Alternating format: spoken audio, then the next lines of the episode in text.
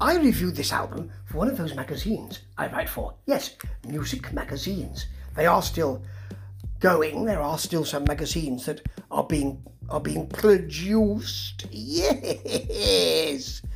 And um, I reviewed this album for one of those magazines. And the gentleman in, in question, it will be Jack, Jack J.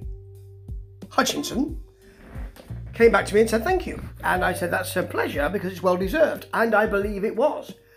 And the album's now out. It's called Battles. And I think I finished the review with whatever battles he's had. He's won the war or something like that. Something something really hacky and and crap like that. But I stand by the rest of the um, the review, which was um, generally about the way that Jack J, and I've, I've loved his music from the beginning, has become, on this album, more of a more of a cuddler. Yeah, he's a cuddler. Because it's quite radio, radio aspirational, this, without losing any of the great melody, without losing any of the sass, without losing any of the rock, really, because there is a big harmony in Constellation first track. But that twisting solo means that the radio rock is not. It's driving radio rock, but it's not just that, not drive time radio rock, driving radio rock.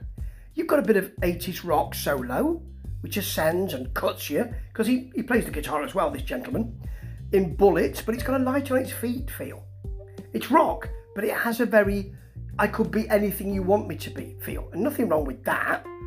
You've got a bit of Def Leppard, twinkling 80s rock in Days Are Gone. I like it, you see, with a pop rock middle, but it's still got some heft to it. There's a bit of junk. There's a bit of chunkiness in there too. Running on Empty is very confident with a big beat and a riff, and then we've almost got a bit of AOR in Love is the Law. It's got a, it's calm, it's gentle. That AOR segues into a hugely poppy chorus. It is lovely, and the solo is just so unassuming.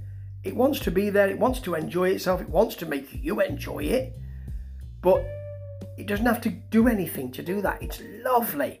And Stay With Me is a big ballad setup, huge, warm 80s rock ballad middle to it. It's got an easy to enjoy, great to spend time with warm solo, and it is a fantastic way to end. There are other great tracks here. These are not the only ones, but he's done something different here. And you need confidence to say, I'm going to see if I can trouble the radio on this. That takes confidence. That takes cojones. That takes Spaldings, grapefruits. You need to have a set. And I think that Jack J has got a big set. As I say, if there were battles over this, he settled them, he knows where he's going, and that is probably right to the top of the rock charts. Ta ta.